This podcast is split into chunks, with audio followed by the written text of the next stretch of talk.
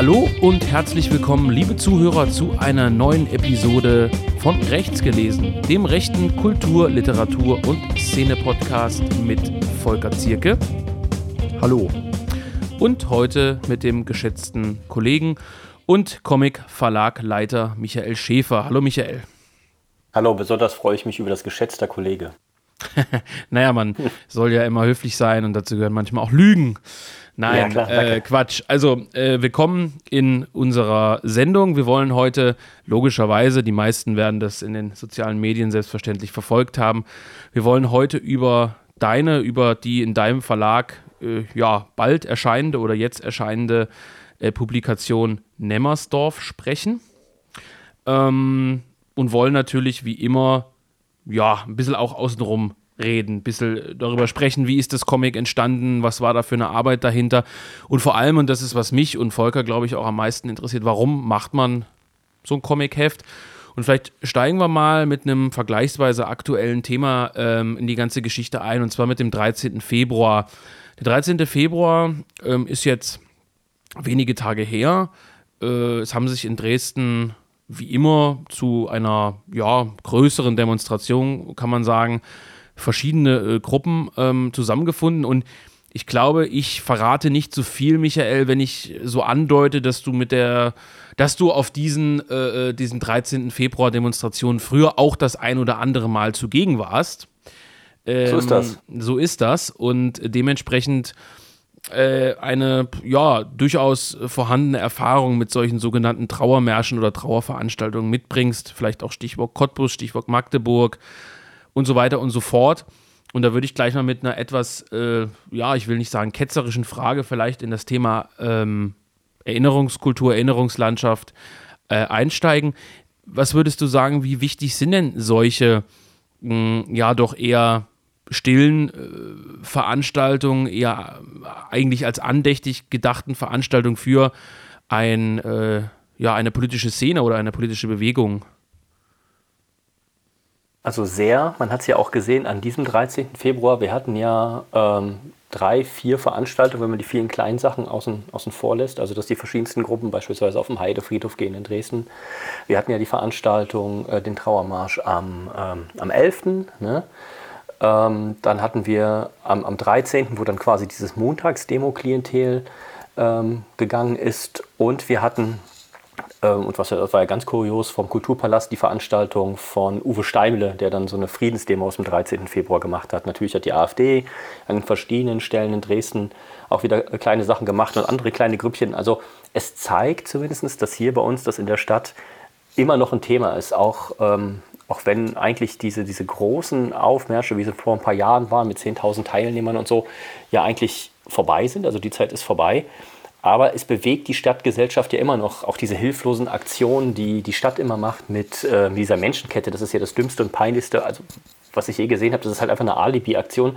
Aber sie sind trotzdem gezwungen, ähm, so einen Blödsinn zu machen, weil das Thema die ganze Stadt halt immer noch bewegt und weil dieser Mythos Dresden einfach nicht totzukriegen ist.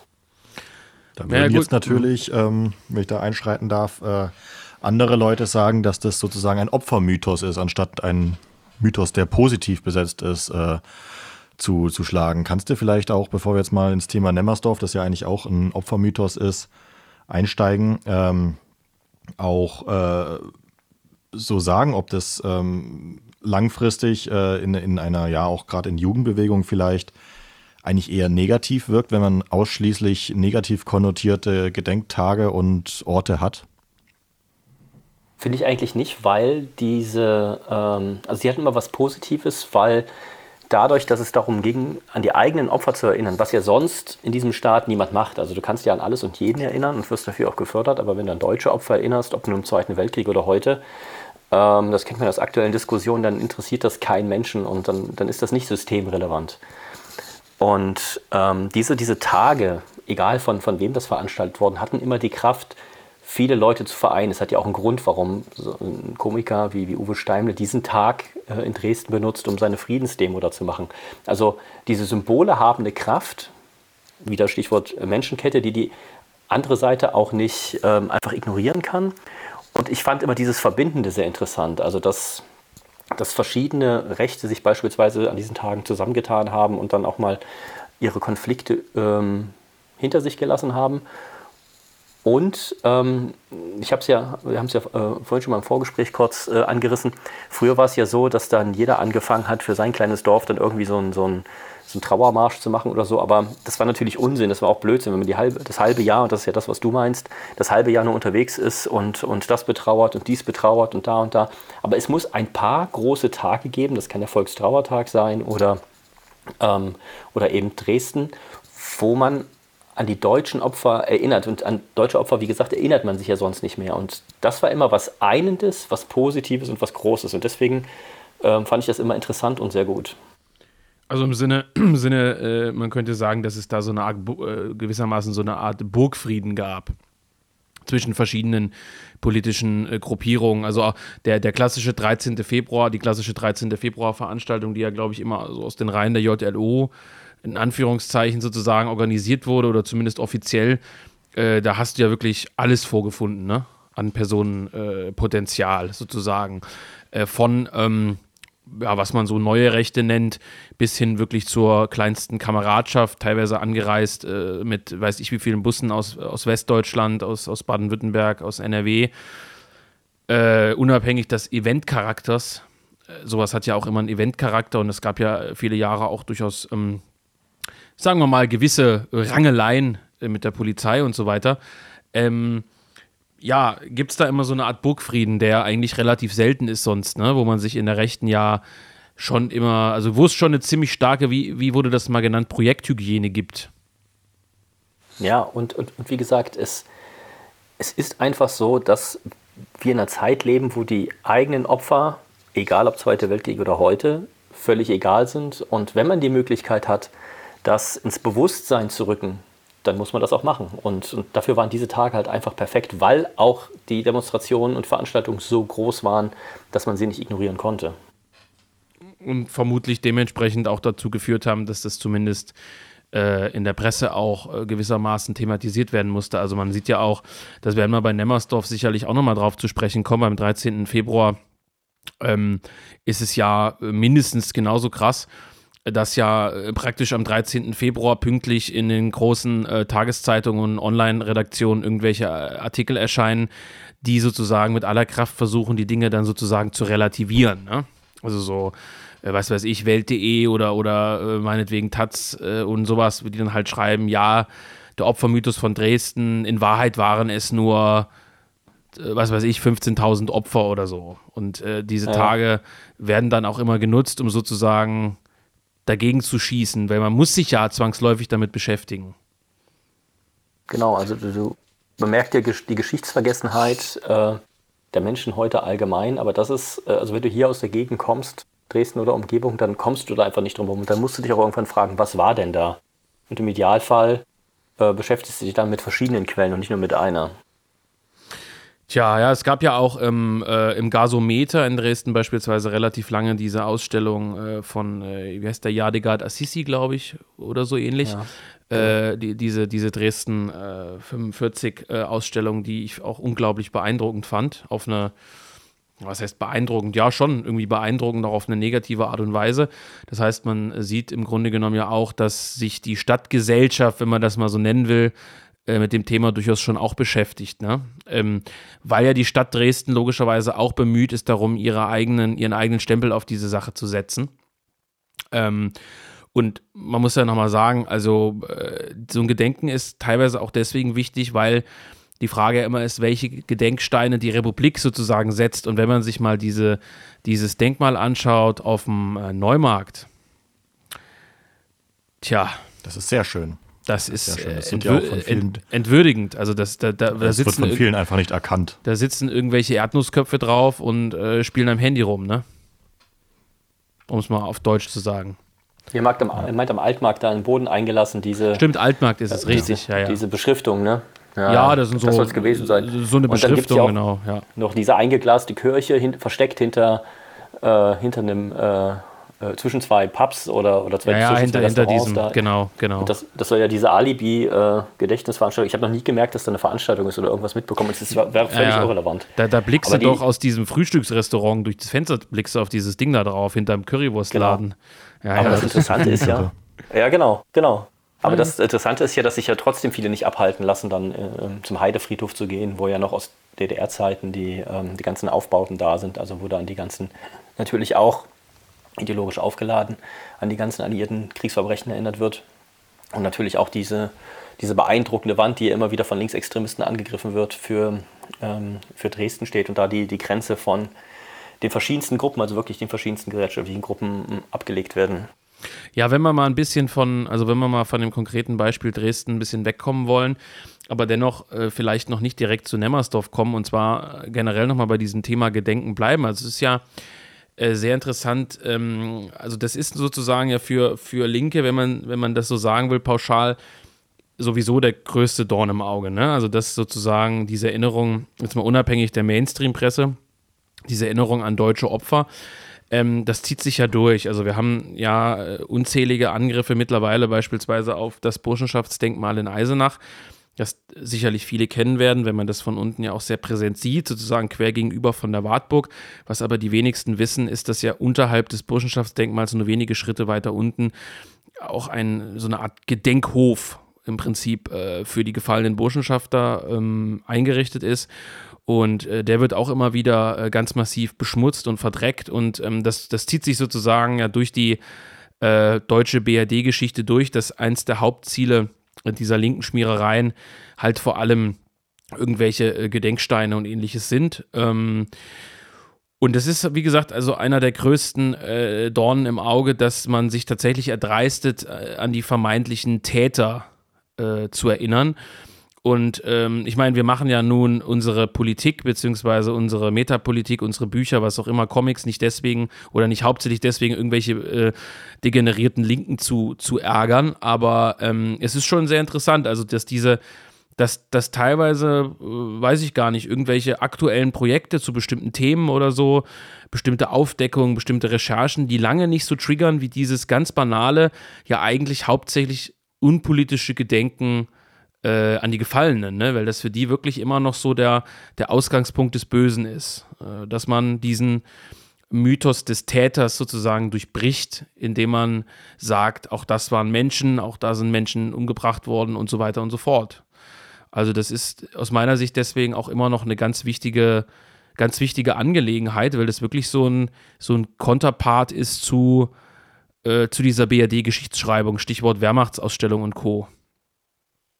Ja, also es ist, du, du hast schon recht, es ist, äh, es ist für, für sie ein Hauptangriffspunkt, weil es ja allem so hart widerspricht, was, äh, was uns den ganzen Tag vermittelt wird. Auch diese antideutschen, diese antideutsche Strömung, die sich ja, die ja in Frieden mit der Bundesrepublik gemacht hat, ähm, es gibt ja nichts Schlimmeres für die. Und es, äh, es gab ja auch jahrelang immer so einen Unterbietungswettbewerb. Also wer hat den neuesten, dümmsten Spruch mit Bomber Harris, du, der Gang hat es angefangen. Und, und also, wo man dann probiert hat, ähm, möglichst geschichtsvergessen und, und äh, also sich von, von allem loszusagen, was halt äh, guten Geschmack hat, einfach nur um zu zeigen, ähm, auf diese Opfer könnt ihr spucken und auf andere Opfer nicht. So einfach ist es ja. Und das ist, das ist eine Hierarchie der Opfer. Das erleben wir ja heute auch, äh, wenn, wenn, wenn Leute angegriffen werden. Äh, wenn der Täter halt fremd ist, dann, dann ist es was anderes. Ne? Das, das, zieht sich, das zieht sich halt so durch. Ein Hassverbrechen. Durch ein Hassverbrechen.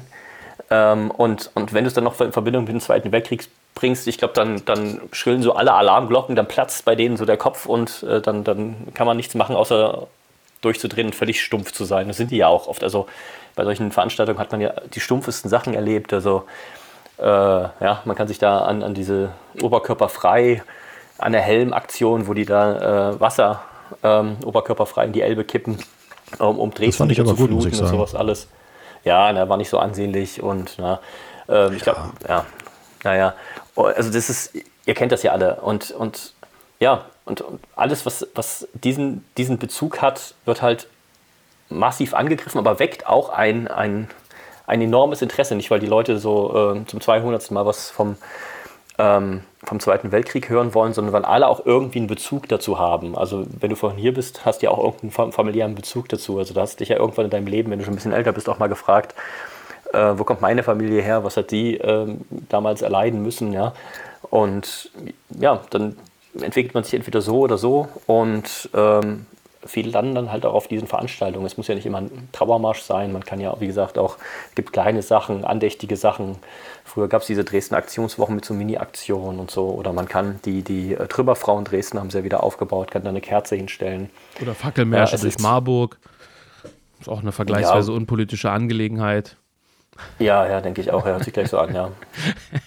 Ja, ja ähm, zum sogenannten Heldengedenken, Michael, nicht zum Volkstrauertag, aber naja. Ähm, mit diesen Feinheiten kenne ich mich natürlich nicht Ja, aus. das ist mir schon klar. Ähm, ja. kommen, wir, kommen, wir, kommen wir mal tatsächlich zu unserem Hauptthema, denn ich glaube, wir werden ja nicht nur über die geschichtliche Frage in Anführungszeichen von Nemmersdorf sprechen, vielmehr wollen wir ja tatsächlich über das Comicbuch sprechen und über die Entstehung, denn äh, du hast zwar auf dem Blog ähm, von Hydra Comics, äh, das kann man sich dann äh, dementsprechend über die Internetseite aufrufen, hast du ja schon relativ viel zur Entstehungsgeschichte des Comics geschrieben, aber da muss man sich ja dann doch immer vergleichsweise kurz halten, beziehungsweise Schrift kann ja auch etwas unpersönlich sein, dementsprechend ähm, kannst du ja heute da deine Anekdoten mal äh, in vollster äh, Pracht sozusagen für unsere Zuhörer und hoffentlich auch Käufer dann zum Besten geben, aber leiten wir vielleicht erstmal ein. Ähm, ich gehe jetzt mal, also Tja, das ist jetzt die Frage. Also, wir haben ja doch eine, eine, ganz beträchtliche Zahl an Zuhörern aller Altersklassen, hauptsächlich doch aber eher jünger. Jetzt ist die Frage, ob das sogenannte Massaker von Nemmersdorf natürlich tatsächlich jedem so geläufig ist. Sollte eigentlich, aber kann man vielleicht gar nicht mal unbedingt voraussetzen. Deswegen, ich weiß nicht, ob einer von euch beiden sich zutraut, in diese Thematik mal ganz kurz zumindest einzuleiten, auch in der Hinsicht, äh, was überhaupt die Kontroverse um diese Geschichte ist. Ich überlasse ja. Micha das Wort, der hat ja lang genug darüber geschrieben. Aber Volker, du weißt ja vielleicht sogar als alter äh, Wehrmachtskenner und alter äh, äh Kriegsveteran im Geiste. Ja, ich war sogar selber in der Wehrmacht, ja. genau, ja. Äh, ne, mit der Frisur sicherlich nicht, aber. Ähm, ja, das, du dass du mal, dass du mal, äh, kannst du was, kannst du was zum, zum, zum ungefähren Kriegsstand am 21. Oktober 1944 sagen, Volker? Ganz ohne Vorbereitung. Aber an allen Fronten. Nein, nein, nur so ungefähr. Also, äh, das war ja nun in Ostpreußen. Da befanden sich die Deutschen ja sozusagen dann schon im Abwehrkampf. Ja, äh, also äh, der, der, der Punkt, äh, an dem der Krieg verloren war, der wird ja unterschiedlich angesetzt. Ähm, äh, mithin ja auch bei, bei Stalingrad, was natürlich äh, vollkommener Blödsinn ist.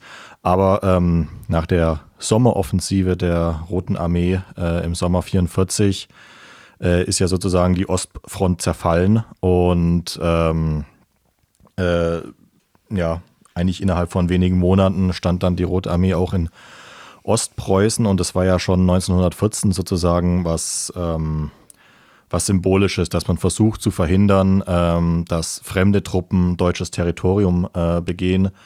Ähm, 1914 waren es äh, auch die Russen, die äh, ja, äh, sozusagen Ostpreußen bedroht haben. Und deswegen war das ja immer besonders äh, symbolträchtig, dann da den Feind doch noch abzuwehren, ähm, was 1914 ja gelungen ist. Aber ähm, ja, äh, 1944 eben leider nicht sozusagen, weil äh, die sowjetischen Truppen dann erste Ortschaften dort einnehmen konnten. Und die wurden dann ähm, bei Gegenstößen, Gegenangriffen dann auch teilweise wieder eingenommen. Also ähm, es war jetzt ja keine chaotische Situation. Und einer dieser Dörfer, ja, oder ja, Dorf kann man sagen, war Nemmersdorf, ne? Und das ist sozusagen das, das, das ganze Setting. Also es gibt halt diesen Abwehrkampf im Osten, der hauptsächlich eben geführt wird, um möglichst vielen Flüchtlingen noch ja, die Flucht in den Westen äh, zu ermöglichen. Für die Aussage Aber, bin ich äh, übrigens mal aus dem Geschichtsseminar ausgeschlossen worden in Marburg. Aber ja, ich habe nämlich gelernt, dass die alle nur dort gekämpft haben, weil die so fanatisch waren, die Wehrmachtssoldaten. Ja, weil die ihren Vernichtungskrieg dort weiterführen wollten. Ernsthaft, so. das hat die Professorin wirklich gesagt. Also, ja gut, der macht herrlich. natürlich in Nemmersdorf auf deutschem Boden keinen Sinn. Aber ähm, das, äh, ja, also die, die, die Ostfront war ja äh, wirklich dann zerfallen. Also diese Heeresgruppe Mitte, die gab es ja nicht mehr. Das ähm, ist auch eine der Sachen, die in dem Comic besser rüberkommt, Michael. Ähm, die, äh, die, die, diese große äh, Chaotik sozusagen, also welche, da habt ihr ja sehr viel Zeit rein investiert, ähm, das auszuklamüsern, welche äh, Truppenteile da mit wem unterwegs waren. Da merkt man schon, das ist ähm, sehr beliebig und das ist ja auch tatsächlich realistisch, weil man dann wirklich auch irgendwelche Luftwaffentypen dann halt aufgegriffen hat und dann in die Kampfgruppe mit eingeordnet hat und dann sind die Typen noch dabei und äh, die äh, von dem Verband, weil der in der Nähe war und sowas und es ist ähm, alles sehr ad hoc, sage ich mal, organisiert worden und das ist ja der, ja, der, der, der Hintergrund, die, die das, das Rückgrat dieses Comics auch bildet. Also kann man unterm Strich sagen, ähm, ganz heruntergebrochen, äh, Nemmersdorf ist eins dieser in Anführungszeichen verlassenen äh, Ortschaften, Dörfchen, in Ostpreußen ist ja nun auch eine sehr weitläufige, riesige äh, Landschaft im Prinzip. Und dort trifft sozusagen in verschiedenen äh, Kämpfen immer wieder die angreifende Rote Armee auf die abwehrenden Wehrmachtseinheiten. Und es kommt eben im Laufe der Zeit immer wieder zu Eroberungen, Rückeroberungen, Gegenschlägen, äh, Gegenstößen und so weiter und so fort. Und und das ist das Besondere, genau. Ja, und wir befinden uns sozusagen ja. am 21. Oktober 1944, wo dieses sogenannte Massaker von Nemmersdorf stattfindet in dieser ostpreußischen äh, Ortschaft Nemmersdorf. Und äh, dort passieren eben Dinge, über die es ähm, Streit gibt. So könnte man das äh, irgendwie ausdrücken. Oder Michael? Ja, also äh, ich führe es mal so ein. Das Projekt wurde mir vorgeschlagen von einem Historiker, der halt wirklich zu dem Thema geforscht hat, der in verschiedene Archive gegangen ist, ähm, der die letzten Interviews geführt hat, der von ähm, Leuten vor Ort Erbstück, Erbstücke übernommen hat, ähm, sich mit, mit Leuten in, in USA, Kanada und was sich überall getroffen hat, hat äh, verschiedene Sachen eingesehen, Sachen gesammelt. Er hat wirklich dazu geforscht. Also es ist ein studierter Historiker, der wirklich dazu geforscht hat. Und das Besondere daran ist, dass der halt auch äh, Comic begeistert ist und nicht einfach ein Buch gemacht hat, sondern ein, ähm, ein Comic-Skript geschrieben hat. Also zuerst was ähm, äh, war es auch mal ein Drehbuch, also der wollte das auch, äh, auch mal verfilmen, glaube ich, oder so. Ich, ich weiß es nicht. Äh, Werde ich ihn nochmal fragen. Und dann hat er halt einen Comicstrip draus gemacht. Und deswegen ist der Comic auch so aufgebaut, dass wir halt die Comicseiten haben und hinten ist der große Redaktionsteil, wo wir dann probiert haben, über die Lebensläufe oder die, die Person die ganze Geschichte zu erzählen. Und er hat auch seine, seine Forschungsergebnisse dann in den Quellen untergebracht. Das heißt, ähm, hier ist auch eine Karte drin, also das, was Volker eben beschrieben hat, mit äh, Eroberung der Sowjets, Rückeroberung durch deutsche Truppen, die sich dann auch äh, in diesem chaotischen, ähm, in der chaotischen Situation und in den Nebel an dem Morgen da auch gegenseitig bekämpft haben. Ähm, das wird dann hier wiedergegeben. Und Nemmersdorf ist dadurch bekannt geworden, weil man da gesehen hat, wie die, die Sowjets auf, ähm, auf deutschem Boden wüten. Und äh, ja, und das wurde natürlich auch von der deutschen Propaganda ausgeschlachtet. Aber äh, es hat halt gezeigt, was die, was die Deutschen erwartet, wenn, äh, äh wenn die Sowjets weiter vorrücken. Und das war halt das, das Besondere, weswegen es in Erinnerung geblieben ist, weil das quasi so diese, diese erste Situation von dem war, was man danach noch tausendfach erlebt hat. Ja, also ähm, vielleicht müssen wir aber dann noch ein bisschen konkreter, auch wenn es eine unschöne Sache ist, darauf eingehen. Wenn wir jetzt erstmal, wenn man den Begriff, und so steht es ja beispielsweise auch bei Wikipedia tatsächlich drin, Massaker von Nemmersdorf, ähm, mal verwenden und, und uns das genauer anschauen, heißt das ja deswegen, so, du sagst also wüten, weil es dort äh, im Prinzip, und das ist ja das Entscheidende, zu äh, ganz erheblichen ähm, Gewaltakten und äh, ja, Mordakten sozusagen vor allem gegen die Zivilbevölkerung gekommen ist. Ne? Das ist ja nun erstmal sozusagen das Entscheidende. Soll jetzt nicht heißen, dass der, ja, die Hinrichtung von Soldaten oder das Exekutieren von Soldaten grundsätzlich in irgendeiner Weise jetzt erstmal besser wäre, aber die waren ja äh, im Regelfall auch an Kampfhandlungen beteiligt wohingegen ja die Zivilbevölkerung das äh, nicht war. Und ähm, dementsprechend finden wir also Nemmersdorf die Situation vor, dass die, dass die Russen oder die Rote Armee sozusagen in dem Fall auf äh, ja, unbewaffnete äh, Zivilisten sozusagen losgegangen sind und die auf, ja, so kann man es glaube ich zusammenfassen, überwiegende, überwiegend bestialische Art und Weise eigentlich äh, hingerichtet haben. Ja, genau. Also es gibt ähm, der, der Historiker geht da auch, auch drauf ein, also was ähm, wie er die, die äh, Opfer zählt, wo dann der Unterschied ist zu, zu ähm, verschiedenen Zählungen, die vielleicht in, in Artikeln ähm, in der Welt oder so sind, auch wie er die gezählt hat, also welche Quellen er benutzt hat und was da passiert ist. Also ähm, erstmal Besatzung, was passiert ist, wie die Abläufe da äh, an den Tagen waren. Also wir reden ja vom 21. bis zum 23. Oktober. Das äh, gibt auch die, ähm, äh, den Comic wieder und es sind auch zwei Karten drin, also ähm, die, die den Vorstoß der Sowjets zeigt und dann auch die Rückeroberung mit welchen Einheiten. Er hat sich sogar die, die Mühe gemacht, das erste Mal komplett rauszufinden, welche Einheiten da beteiligt waren. Er konnte die konkret benennen. Er hat sogar so weit äh, geforscht, dass selbst auf den Zeichnungen die, die, die Panzerbezeichnungen und, und, und Wagenmarkierungen und so korrekt sind, weil die von Originalskizzen sind. Er hat ein 3D-Modell vom Ort gebaut und mit Original-Postkarten. Ich kann mich erinnern, wie die Bilder entstanden sind, dass das so nachgezeichnet worden nach, ähm, nach Postkarten, um das möglichst ähm, genau zu machen und, und gibt dann halt seine Forschungsergebnisse wieder und hat dafür halt diese Comicform gewählt. Und was den, was den ähm, Männern und Frauen, vor allem Frauen, da widerfahren ist, ähm, das sieht man halt auch im Comic. Das hat uns auch vor enorme Herausforderungen gestellt, was wir zeigen können, damit wir hier nicht irgendwie so ein ab 18 Comic produzieren. Und man, man sieht es auch an, ähm, an einer Stelle ganz besonders, wo wir uns entschieden haben, selber einen Balken über ein, äh, ein, ein Panel, also eine, eine Zeichnung zu legen. Und ja, also es, es war, ähm, wenn man sich Warum damit beschäftigt hat.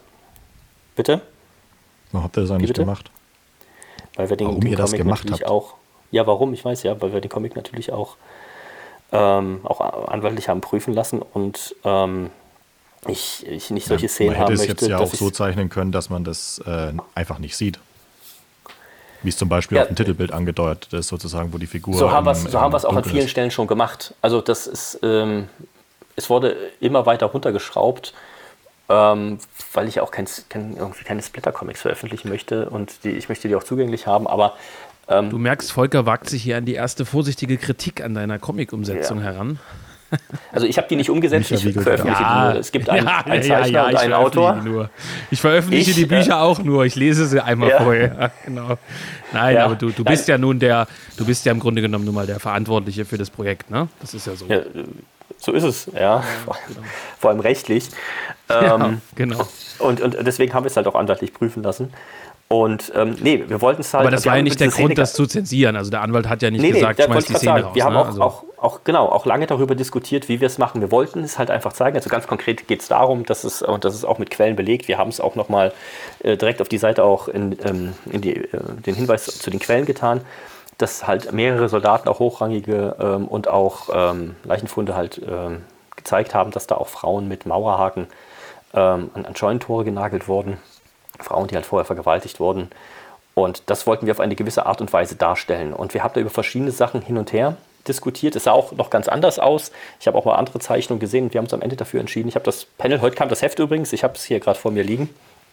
Ähm, ich habe die, die Seite gerade vor mir und wir haben uns an einer Stelle dazu entschieden, halt die Szene zu zeigen und dann selber von uns aus ähm, äh, einen schwarzen Balken über, äh, über den Schambereich der Frau zu legen, weil das halt einfach zu, ähm, ja, zu hart war. Also mit der, es gibt dann zwei Protagonisten, zwei fiktive, steht hinten auch drin, wer fiktiv und wer echt ist.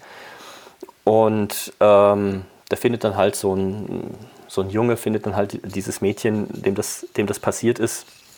Und das ist, ist halt eine bewegende Szene und wir wollten, wollten halt so einen Mittelweg gehen. Und das ist, dieses ganze Projekt, das war von überlegen, machst du das überhaupt? Äh, das Wagnis, äh, deutsche Opfer, Zweiter Weltkrieg, was, äh, was ja auf jeden Fall mit, mit, mit Stress verbunden ist. Und, und so zieht sich das halt auch genau durch diese Stelle. Und ich fand diese Lösung dann am Ende sehr gut. Wir gehen ja auch in den Redaktionsteilen auch darauf ein, äh, warum wir was wie machen. Ähm, ich, ich fand das ganz gut, ähm, weil das meiner Meinung nach, Volker sieht es dann vielleicht anders, ähm, äh, zeigt, wie, wie heikel das ist, wie auch, auch ähm, ja, wie weit das halt auch geht und, und wir dem dann auch wieder eine gewisse Grenze vorsetzen durch, durch, durch diesen schwarzen Balken, den ich mir jetzt hier gerade angucke. Mhm. Ja, vielleicht zäumen wir das mal in Anführungszeichen noch ein bisschen von Anfang auf. Und zwar, äh, man merkt dem Comic auf jeden Fall an, ähm, jetzt erstmal ganz wertfrei, dass das äh, von einem Historiker konzipiert wurde Also in der Hinsicht, äh, das Gespräch hatte ich mit Volker auch schon mal, du hättest dich ja im Grunde genommen auch dazu oder, oder der, der, der Macher oder der, der Erdenker sozusagen dieser ganzen Geschichte, also die, das Projekt umzusetzen, anzustoßen, hätte ja im Prinzip auch einen anderen Weg gehen können und sagen, wir bauen eine überwiegend fiktive Geschichte oder wir bauen das eher romanhaft auf, also auch als Comic sozusagen mehr, mehr als, weiß was ich, man zeichnet jetzt die Geschichte äh, zum Beispiel von, nehmen wir mal jetzt dieses tragische Schicksal dieser, dieser an, äh, ja, angenagelten Frau. Man hätte ja beispielsweise auch sagen können, was weiß ich, jetzt mal fiktiv, man zeigt die Kindheit, wie die aufwächst und dann äh, sozusagen nur ein Teil davon ist sozusagen diese Nemmersdorf-Geschichte und so weiter und so fort. Aber das ist ja im Prinzip, und das ist ja auch die Schwierigkeit, glaube ich, gewesen in der Umsetzung. Das ist ja im Prinzip eine möglichst, man könnte sagen, detailgetreue Erzählung des Ganzen. Also das erhebt ja gewissermaßen schon einen Anspruch auf, ich würde fast sagen, absolute historische Korrektheit. Ich meine, du hast zwar gesagt, es gibt auch fiktive Charaktere, die auch so gekennzeichnet sind, aber im Großen und Ganzen auch durch diese, du hast es ja eingeführt, du hast ja gesagt, ihr habt versucht, die ganzen Abzeichen korrekt zu machen. Ihr habt die Truppenteile herausgefunden. Also das, das zeigt ja, dass man versucht hat, das sozusagen, ich will nicht sagen juristisch wasserdicht, darum ging es ja hauptsächlich nicht, sondern wirklich hist von, einem, von einem historischen Standpunkt aus sozusagen möglichst genau und unangreifbar darzustellen. Also man hat probiert, es äh, ähm, möglichst genau darzustellen, ob ob in dieser Republik alles so unangreifbar ist, das weiß ich nicht. Nee, aber ich sage von aber Historikern ja. unangreifbar in der Hinsicht, dass man dass man sagt, äh, wir haben wirklich das, was passiert ist, auch gezeigt und wir haben das nicht vermengt mit, mit, mit fiktiven Elementen, um es zum Beispiel spannender oder trauriger oder glücklicher zu machen oder so. Na, es gibt schon ähm, fiktive Elemente und genau die sind da so eingeflossen. Beispielsweise, ähm, es gibt ja eine Frau, die da ähm, vergewaltigt wird und die trifft ihren Peiniger wieder und ähm, dann passiert da was. Ich will es nicht alles vorwegnehmen, sonst braucht sich kein Mensch mehr das Heft zu kaufen. Also die rächt sich dann.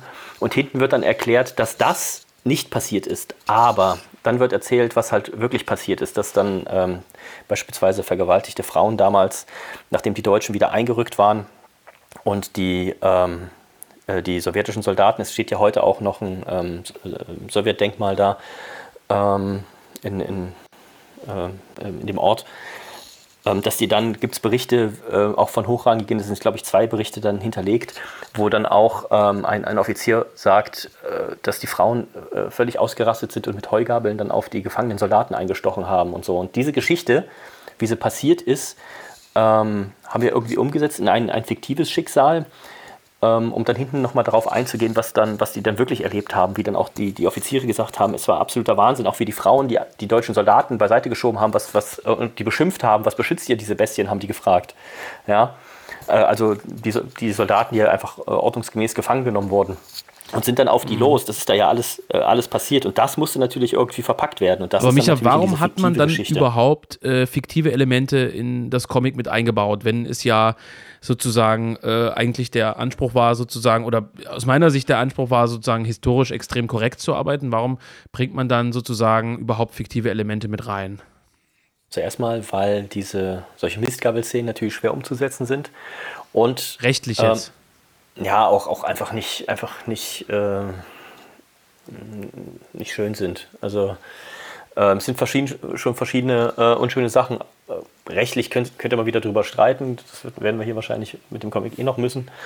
Ähm, aber es ist so, du hast jetzt recht äh, auch gesagt, es ist, man merkt dem an, dass es natürlich eine Berichterstattung eines Historikers ist. Und wir haben ja diese zwei äh, die Geschichte tragenden Personen. Äh, mhm. und beide findet man halt auch auf dem Cover. Das ist einmal der, ähm, dieser, dieser Hitlerjunge oder Volkssturmjunge äh, Peter, der, der noch jung und ähm, politisiert, da in den Krieg zieht und dann auch schon auf den ersten Seiten davon so ein paar erfahrenen ähm, Soldaten, die auch schon in der Ostfront waren, wieder auf den Boden der Tatsachen zurückgeholt wird und ähm, gesagt bekommt, was, was Krieg auch eigentlich ähm, bedeuten kann.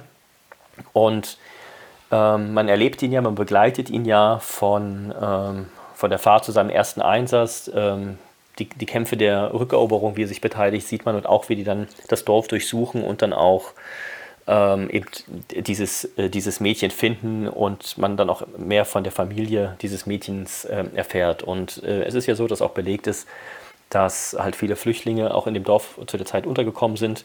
Auch viele ähm, noch über die Brücke, also Nemmersdorf war strategisch so wichtig, weil es da eine Brücke gibt, und viele Flüchtlinge dann noch äh, rüber wollten.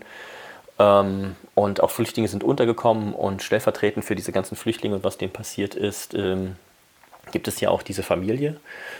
Und dann hat man halt so zwei Charaktere, auf die sich die ähm, ganze Geschichte auch stützt, weil es dann sonst, sonst halt zu sehr ein, ein, ein Bericht gewesen wäre. An dem Tag ist das passiert, an dem Tag ist das passiert, an dem Tag ist das passiert. Da ist die Frage, äh, will man das lesen, ist das interessant und hat das einen Mehrwert? Und deswegen halt diese Charaktere, die einen durch die ganze Geschichte begleiten. Mhm. Also um das einfach besser zu visualisieren und das greifbarer zu machen. Genau. Könnte man sagen. Mhm. Du, du, du, begleitest, du begleitest eine fiktive ähm, Figur, die dich dann ähm, durch die ganze Geschichte führt und halt auch miterlebt, was da passiert ist. Mhm.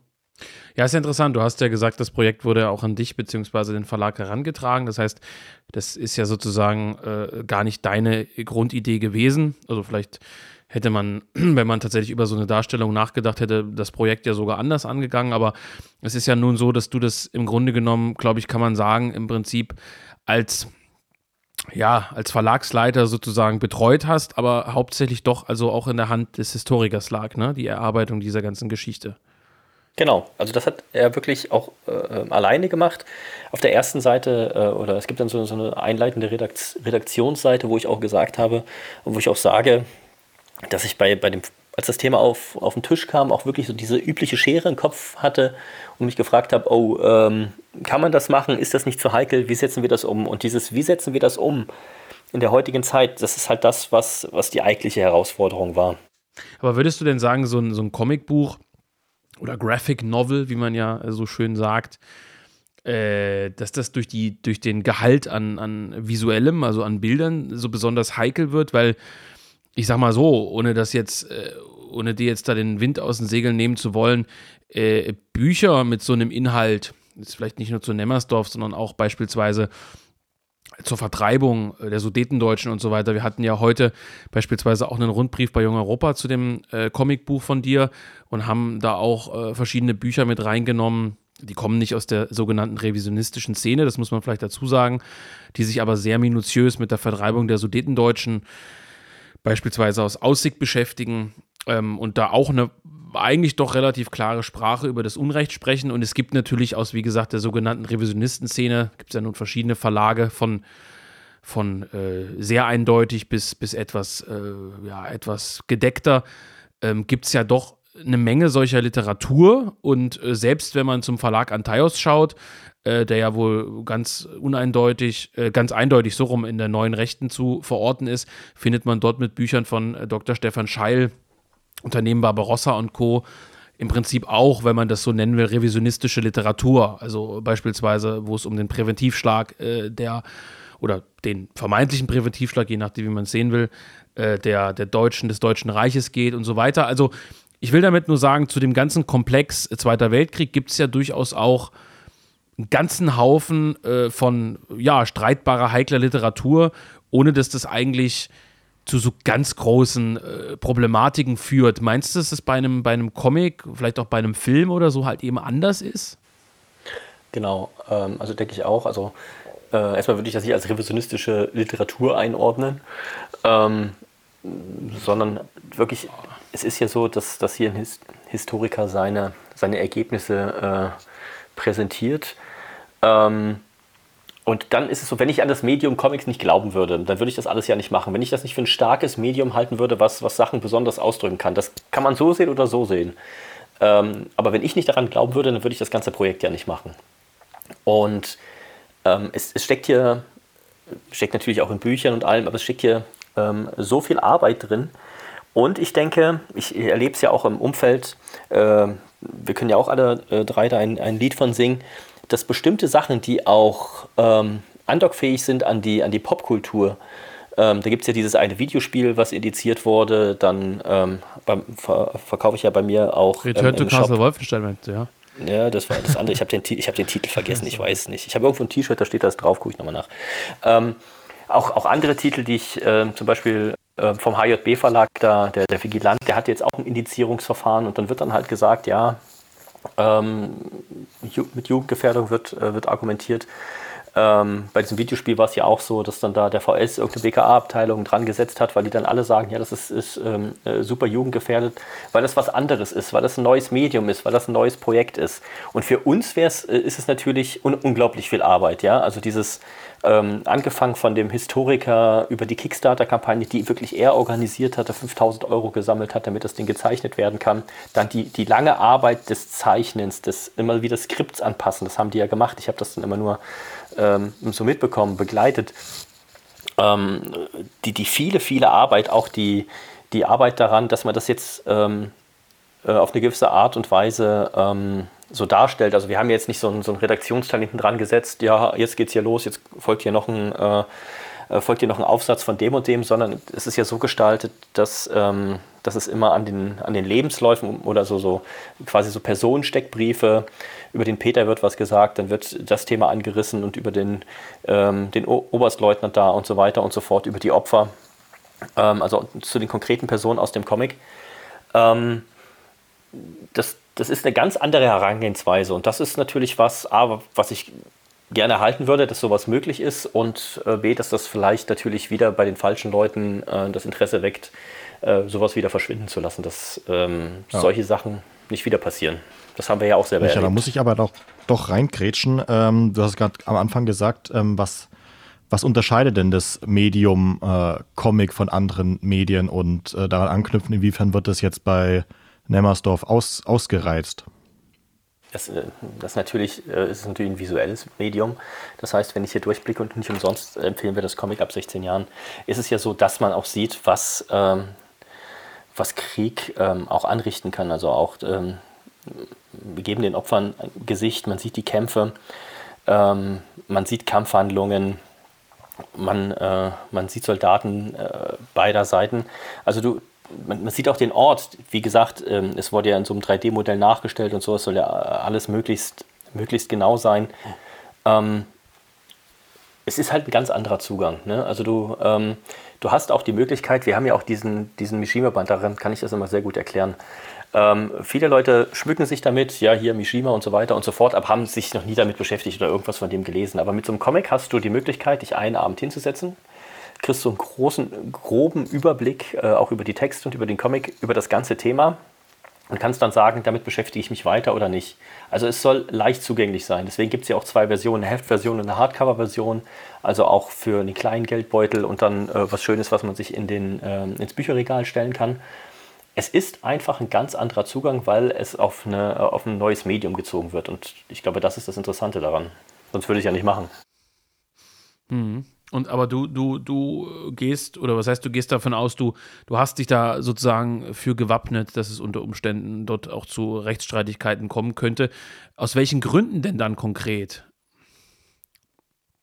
Weil du hast die Bundesprüfstelle jetzt angesprochen, das wäre eher so eine Jugendschutzfrage, ne? Keine also keine explizit politische, also im Sinne von beispielsweise Volksverhetzung oder ähnlichem, ähm, sondern das wäre dann eher so eine Frage von Gewaltdarstellung eventuell.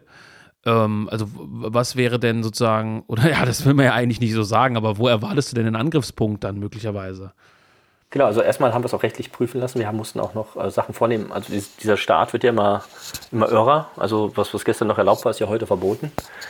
Ähm, deswegen habe ich auch von dem Anwalt ein paar Hinweise bekommen, was ich noch, ähm, noch rausnehmen soll, weil ich ja auch ähm, dafür verantwortlich bin. Also ich bin ja Herausgeber, mein Name steht vorne drin.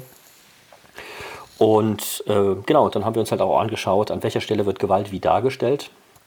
Ähm, ist das möglich? Und habe das dann natürlich auf, äh, auf ein Maß heruntergeschraubt, dass es auch vertretbar ist, dass man äh, den Comic ab, ab 16 empfehlen kann.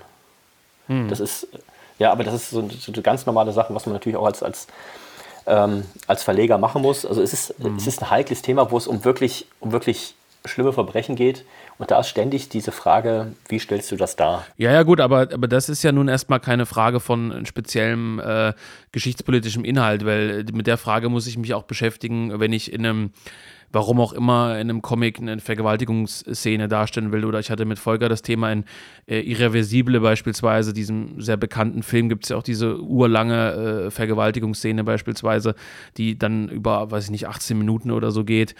Und äh, es gibt ja also nun aus diesem Segment äh, sowohl Comic als auch Zeichnungen als auch äh, Filme gibt es ja ganz, ganz unfassbare Gewaltdarstellungen, äh, auch teilweise schon in, in, Filmen oder, oder äh, Dingen ab äh, Computerspielen ab 16. du meinst vermutlich auch, dass es mit einer gewissen politischen Brisanz dann zusammenhängt, ne? Und nicht nur anhand einer reinen Gewaltdarstellung sozusagen.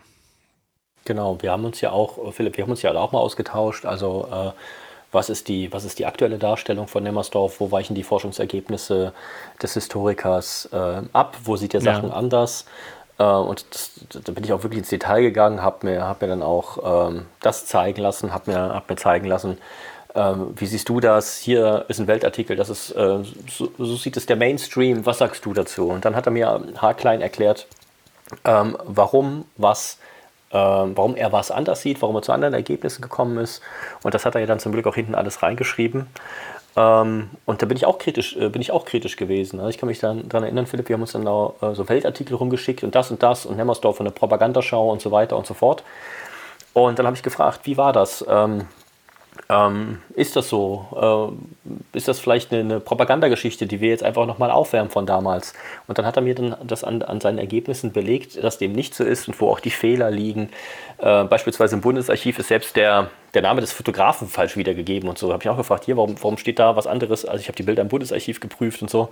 Und warum ist das so? Hat er mir gezeigt anhand von Belegen, dass, dass die selbst das ähm, äh, falsch wiedergegeben haben. Also ist da sehr detailverliebt. Mhm. Und äh, ja, das hat mich dann einfach überzeugt, dass wir es in dieser Form äh, machen können. Und nochmal, natürlich will ich auch nicht irgendwelche, irgendwelche sinnlosen Gewaltdarstellungen, weil es auch massentauglich sein soll. Der Sinn ist ja, steht ja auch drin, ähm, dass man so ein Gefühl für die Großeltern- und Urgroßelterngeneration, ist es ja mittlerweile, auch entwickelt, ähm, was diese Menschen erlebt haben und was, was heute halt einfach überhaupt nicht mehr stattfindet. Das ist ein Thema, was was die selber nicht thematisiert haben in den Familien und was von, ähm, vom, vom kulturellen Mainstream auch überhaupt nicht wiedergegeben wird. Und das ist eine Möglichkeit.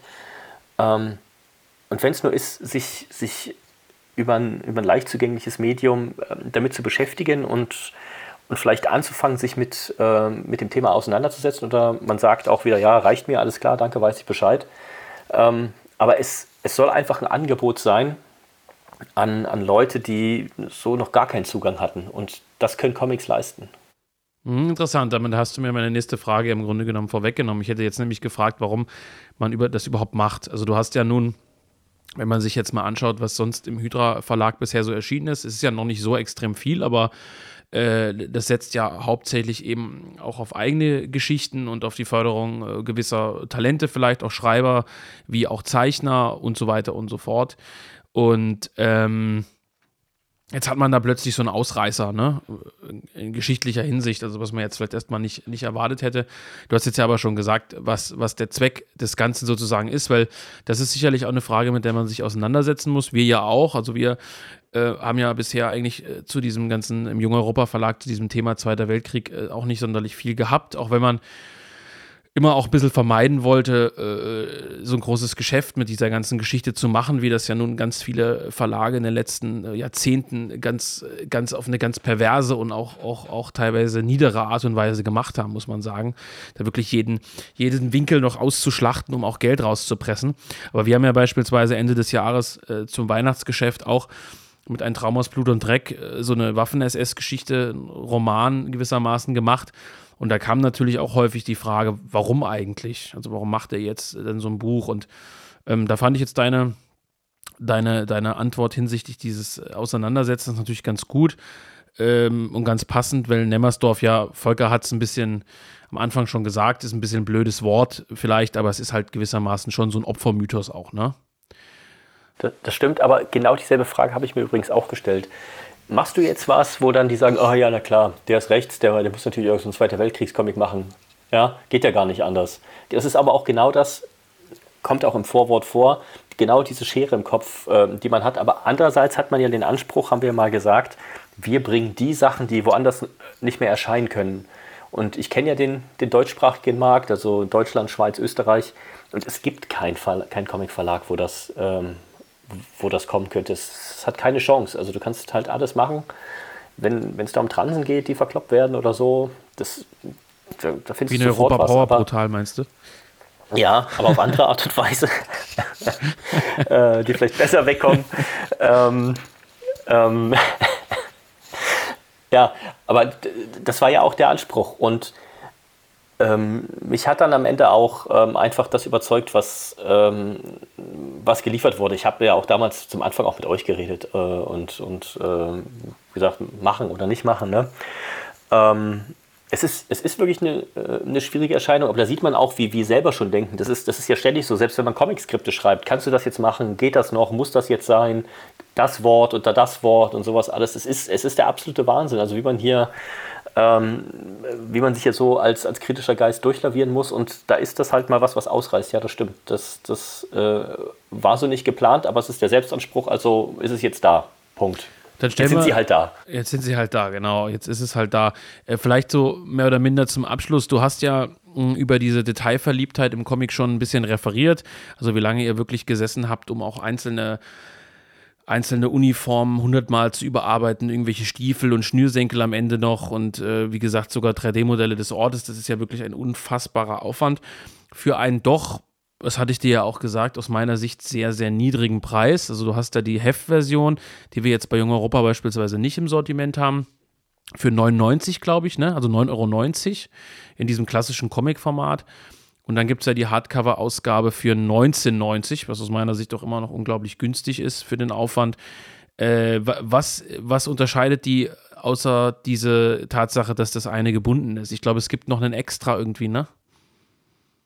Ähm, also erstmal, ähm, wir haben ja auch darüber gesprochen, ich würde es immer gerne ähm, für alle Leute zugänglich machen, die es interessiert. Also deswegen gibt es die günstige Version, dass du es als Comic-Heft lesen kannst und dann gibt es halt diese gebundene Version mit schönen Rücken, dass du es dir ins Regal stellen kannst und dann äh, Buchrücken lesen kannst. Genau, es ist, es ist ordentlich gebunden und hat, ähm, hat noch mehrere Zusatzsachen, also dann aber also Extras noch, äh, noch reingepackt. Das heißt, ähm, es gab ja erst noch ein anderes Cover für die Kickstarter-Kampagne, wo wir auch 5000 Euro gesammelt haben, damit das Comic überhaupt entstehen kann. Da war noch so ein, so ein Wehrmachtssoldat drauf, bevor dieser Peter richtig entwickelt wurde. Dann gibt es das Cover, dann gibt es ähm, die Zeichnung vom Variant-Cover, wo die zweite Figur, dieses, ähm, dieses Flüchtlingsmädchen drauf ist. Die sind halt ähm, alle da drin, das haben wir alles da gesammelt. Ähm, und das findet sich dann halt nur im Hardcover, weil das Hardcover einfach auch ein paar Seiten äh, mehr brauchte. Und äh, genau, das sind die Unterschiede. Das sind, äh, das sind kleine Unterschiede. Es geht eher ums, ums, ums Künstlerische und ähm, auch um die Qualität. Gut, vielleicht zum Abschluss ist ähm, in diese Richtung äh, schon noch was geplant. Ähm, ich weiß nicht, ob ich jetzt schon verraten darf, was ich weiß. Das ist ja nun auch ein historisches Thema. Ob du das schon äh, sagen möchtest. Äh, also die, es gibt ja, es wird ja im Hydra Verlag auch in Zukunft zumindest noch zu geschichtlichen Themen äh, Dinge geben, wenn auch nicht unbedingt vielleicht direkt zum Zweiten Weltkrieg, ne? Nee, ich habe äh, ich vier Sachen äh, übersetzt und im ersten Satz. Ähm, das ist einmal das, äh, das Fiume, ähm, dann, das, ähm, dann eine, eine Zukunftsgeschichte, also so ein Science-Fiction-Comic, äh, auch aus Italien, wenn, wenn die, der heißt, das heißt äh, äh Time O, also ähm, äh, na, der, der Nullpunkt. Mhm. Also wenn unsere gesellschaftliche so, äh, Entwicklung so weitergeht und dann dieses, dieses Volja, das ist so ein ähm, Dieselpunk, ähm, der aber dann äh, in der ähm, Ukraine ähm, ab, also in dieser Volksrepublik, die es zwischen den, zwischen den Weltkriegen gab, ähm, spielt. Da sind auch zwei Bände schon äh, übersetzt und im ersten Satz. Und ich bin einfach bisher nicht wegen den eigenen Projekten gekommen, das weiter zu, zu machen. Und wir wollten ja auch noch was zusammen machen, was Geschichtliches. Erinnerst du dich Ja, ich hätte jetzt auf was anderes angespielt, aber, äh, aber ja, wir wollten die Kadetten des Alcazar zusammen machen, genau. Genau, den Alcazar, also gibt es auch einen Comic, gibt es auch die Lizenz. Ist das schon, das ist noch gar nicht übersetzt, ne? Nein. Ähm, Genau, und, und das wäre natürlich auch, hatten wir auch eine schöne Idee, wie wir das präsentieren könnten. Das können wir ja später vielleicht nochmal drüber reden. Aber das wäre vielleicht auch noch eine, äh, ein schönes Projekt, was wir dann noch zusammen umsetzen könnten. Da kannst du mir dann ein bisschen in den Arsch treten, dass meine Comics schneller kommen. Ja, jetzt müssen erstmal die Bücher schneller kommen. Äh, gut, ähm, ich denke, das war eigentlich jetzt eine ganz schöne Übersicht. Wer Wer sich das äh, Comic oder Comicbuch kaufen möchte, der findet beide Versionen äh, auf, wie ist die Adresse? hydra-comics.de, glaube ich, ne? Genau, nochmal der Hinweis, der, der Hardcover kommt erst im, äh, im März. Genau. Und wer, Wer das Hardcover äh, natürlich bei uns kaufen will, bei Jung Europa, der ist natürlich auch eingeladen, ist dort zu Herzlich bestellen. eingeladen, ja, natürlich. Genau. Ja, ansonsten, Micha, gibt es noch irgendwas zum Projekt zu sagen, bevor wir, bevor wir jetzt den Schlussstrich drunter ziehen? Den vorläufigen? Nee, eine, die einzige Sache, die noch interessant ist, die wir vielleicht für die Zukunft besprechen, was ja sehr erfolgreich war, war diese 5000 Euro Kickstarter-Kampagne. Ja. Ähm, ist das was, ähm, das man nochmal machen kann? Ist das vielleicht auch ein Modell für andere Kulturprojekte? Ähm, da Wenn man nicht gelöscht wird, ja. Wenn man nicht gelöscht wird, genau. Und da, die Angst hatte ich ja auch die ganze Zeit. Aber ähm, es ging ja gut und die, ähm, die Kickstarter-Kiste steht hier neben mir. Die äh, muss morgen rausgehen. Ja. Zum, Vielleicht äh, ist das der Autor. Beweis, dass du doch nicht so widerständisch bist, wie du denkst, Michael. Das ja, das, das kann auch sein. Leider haben wir ja keinen PayPal, aber naja. So, Männer, so. Ähm, danke fürs Gespräch und ähm, ja, ich kann nur jedem ans Herz legen, äh, der sich für solche Themen interessiert oder der einfach ein gutes Projekt unterstützen möchte. Auch das mag ja möglich sein. Wie sagt der gute Volker immer, ihr sollt es ja nicht lesen, sondern nur kaufen.